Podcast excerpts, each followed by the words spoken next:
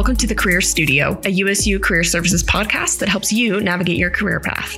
Thanks for joining us for our Friday face-to-face episode. I'm Marissa Armistead, your host, and I'm so excited to have Bryce Williams here with me today. Welcome, Bryce. Thank you so much for having me. Of course. So Bryce earned his bachelor's degree in social work and master's of education, specializing in educational leadership and policy, both from the University of Utah. He currently works for the University of Utah's Bennion Center as a program manager for residential engagement. Previous to this role, he has worked in several other areas of higher education, including student success advocating, union programming, academic affairs, housing and residential education, and community development. So Bryce, I like to include fun facts and try and fit them into whatever we're talking about. I don't know if I can fit your fun fact in, but it was so awesome that I still have to share it. So you are a big fan of reality TV. Survivor, Big Brother is right up your alley. So I have to know, when did this fascination with reality TV begin? Yeah, that's it's funny that you bring that up, because I was just watching a clip of a reality show before started this podcast, but it probably started in junior high school. I just happened to be flipping through MTV and MTV's original season of The Real World. It really dates myself. I think that was in like 1992 that aired, but and that was not 1992 when I started watching reality television, but just kind of fell in love with it and continued to like find other shows, and different friends and family would bring it up to me. And I love it.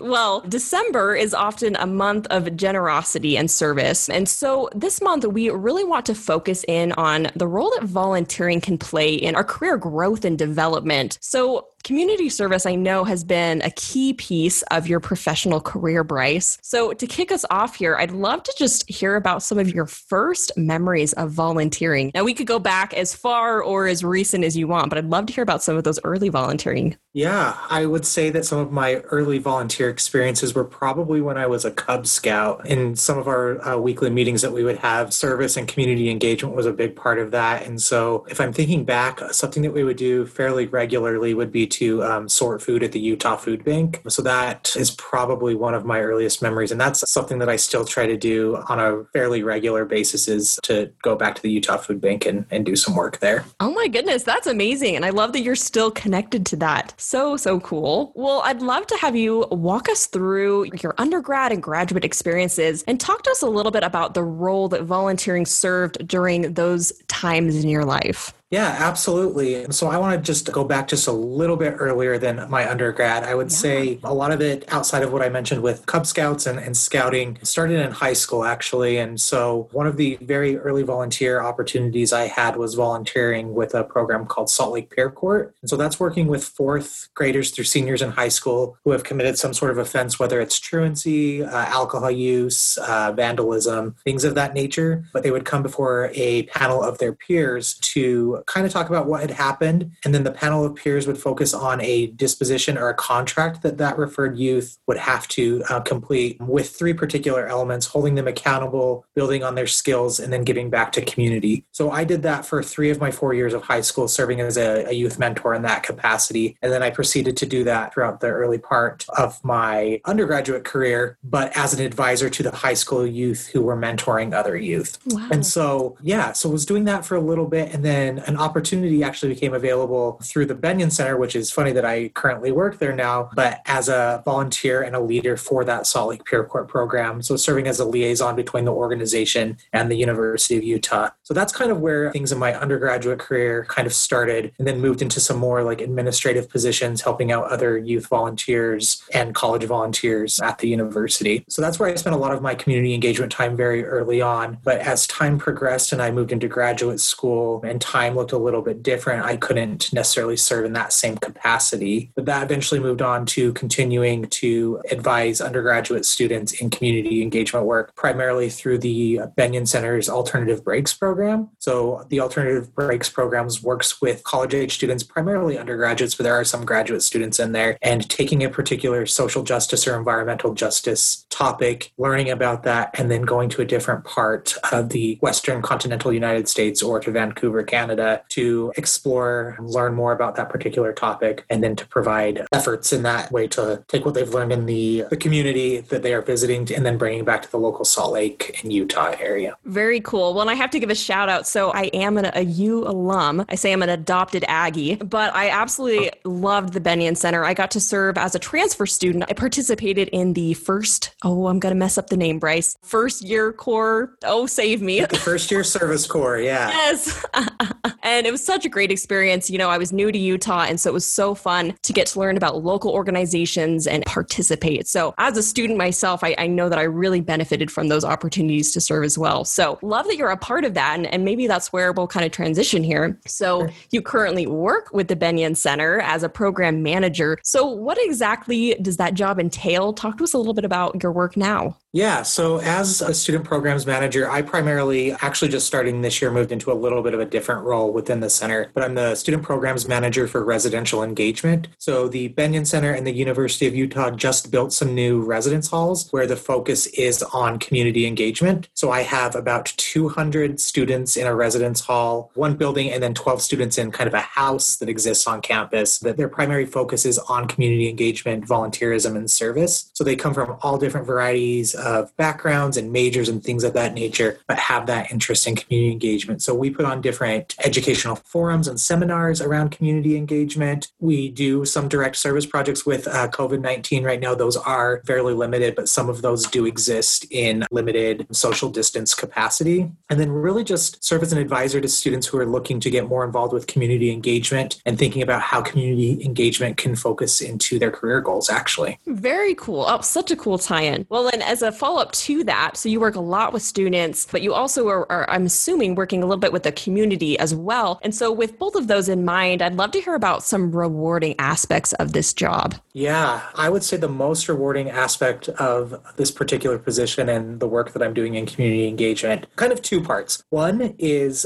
working with the students. Absolutely love seeing the things that students are interested in and helping them develop projects and ideas and programs that are meeting community identified needs and serving in that community. The second part of that would be the community partners that I get to work with. So with the Bennion Center, we have over 50 regular community partnerships that we work with, but part of my role is also fostering and developing those relationships, but then also seeking out new opportunities. So there's often times that I'm getting to meet new people, new organizations, and seeing what they're doing and how students can get involved in those areas. Very cool. Yes, I love both of those insights. Another question that I have, so often in career services, you know, we're all about talking about experiences and how do we gain the skills to be successful in our careers. And so I'm curious, what skills did you or do you see students gain from this community service of volunteering while they're in school? Yeah, that's a really great question. And I think the number one thing that comes to mind and something that I actually really value is empathy comes into mind in working with programs in community engagement and community service, being able to really put yourself in someone else's shoes and learning more about what they're going through and not necessarily coming up with solutions on your own or what you think is best for that situation, but really being able, and I guess this would be a second thing, is really being able to listen to them, hear their stories, and then work alongside them to come up with a solution or an alternative to the particular situation that they may be in. I think those are both really a key aspect of the work and the development that happens with community engagement. And what a needed skill in this time in our country, and I would say in the world, you know, learning how to have empathy, how to listen, such great skills moving forward. So I love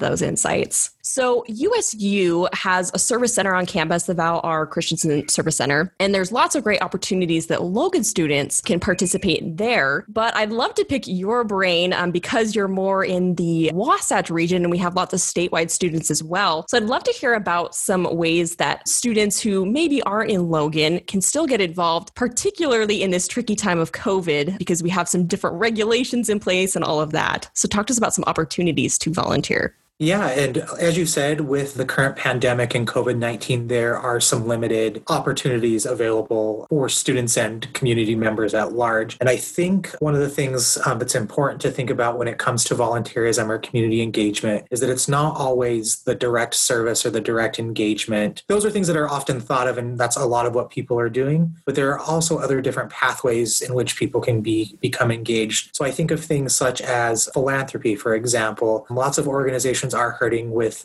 the pandemic and the economic crisis is happening. And while it is important to notice that maybe students don't have a lot of financial contributions, even things as, you know, making a $1 or $5 or $10 donation to a particular organization, that is one way that students can be involved and can make a difference in their communities. I would also say things such as thinking about community organizing or activism in that way, writing your state legislator about an upcoming policy or a bill that is happening and how that may impact you personally or your family members. That's definitely an important aspect to also think about. Being civically minded as well. A lot of things such as community council meetings or city council meetings are moving to an online forum, and there are ways that you can submit feedback or sign up to speak to a particular issue or law or policy that's happening. I think those are some particular ways to get involved. And then the other thing I would say is, while those are very upfront and present, I would also say reaching out to community organizations and asking them what their particular needs are. As I said before, it's important to listen and not assume that you really know what the solutions or the needs are. I mentioned the Utah Food Bank earlier, so maybe, you know, contacting an organization saying, hey, are there particular types of food that you are looking out for? And maybe organizing your friends and your family and your classmates to collect donations in that capacity. There's lots that you can do, and it doesn't necessarily always have to be, or even particularly in this pandemic situation, it doesn't necessarily have to be in person. So thinking a little bit outside of the box and doing something like that. And then one other thing I'm also thinking about that's really important in this particular public health crisis is, if you are eligible to donate blood, that's another way that you can contribute as well. Lots of the different blood banks in the Wasatch Front are asking for blood during this time. And I know I've received a couple of calls this week, actually, and I'm a couple days out until when I can donate again, but that is another way to contribute.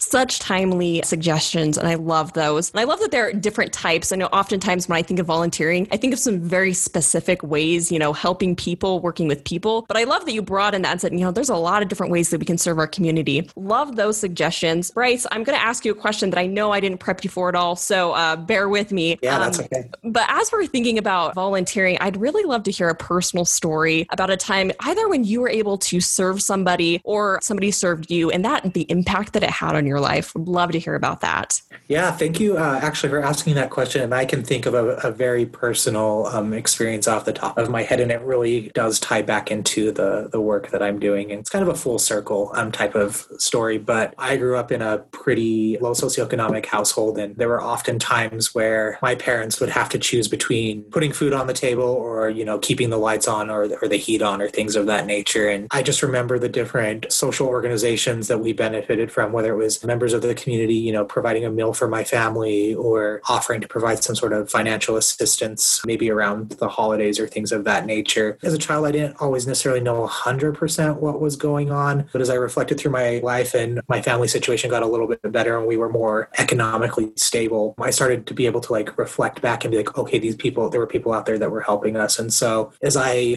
moved throughout my undergraduate and graduate career, you know, I started out thinking I wanted to do social work, but then I kind of discovered the Bennion Center and being able to connect like higher education into more of a helping profession. Yeah. That's something that I always keep in mind, is that, you know, there are people out there that are helping one another and really listening to needs. And I know I keep coming back and reflecting on like listening to people, what their needs are. That's something I always remind the students that I work with when we're coming up with service projects or community engagement projects, is these are all really good ideas, but I always reflect back when these ideas are coming up. Have you contacted the community partner? Have you asked them about what the needs are of the population that they're serving? And I think the mentality of doing no harm is really important in community engagement work. And I think about, you know, going back to my situation a little bit, I think that there's lots of assumptions that people could have made about the situation that my family was in. But in kind of preparing for today, I talked to my mom a little bit about like our situation, you know, oh gosh, like 20 something years ago. And I asked her, did people just like show up to our doorstep and offer things? And she said, no, it was a little humiliating at first to acknowledge that we needed some assistance, but they always asked, you know, what does the family need? And she was able to tell them what we needed. And more times than not, it was more of like the food assistance, if anything. Yeah, that's a story that I can think about, and it's very real for me. And it's something that shapes the work that I do personally and professionally. Yes. Well, and oh my goodness, first of all, thank you for sharing such a personal story. I always appreciate people's willingness to be vulnerable. I know that people are going to be listening to this. And so you being able to share that experience, I think is really powerful. And, you know, on a personal note, a lot of what you're saying is ringing true. And I, you know, have had similar experiences in my time. And so I really appreciate you sharing those things and also also seeing that positive side. Once we're able to grow and learn from those experiences, then how do we look outward and how do we serve those around us who might be in a similar or even worse situation than we were in? So really love this positive theme of looking out and listening to people. I think, again, just such a needed message. Well, Bryce, I have one final question for you. Sure. And that question is, if you could offer one piece of advice about volunteering as it relates to career development, what would it be? Yeah, that's also a really great question. So thank you for asking. I would say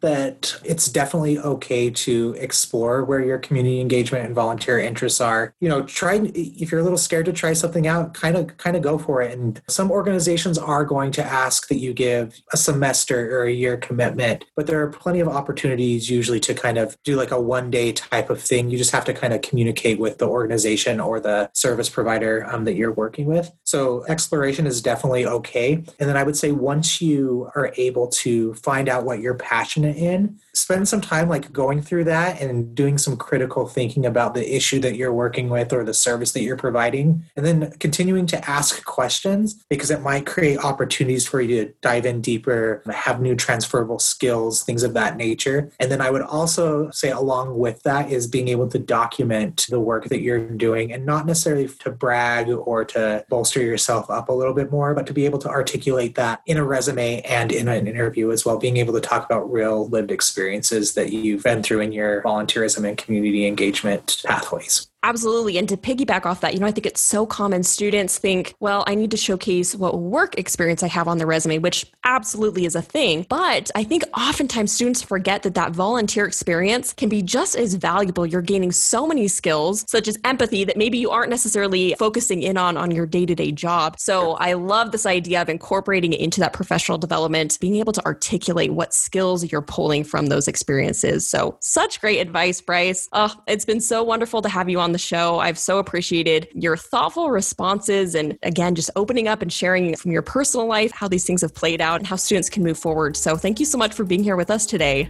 Yeah, thank you so much for having me. I really appreciated the time.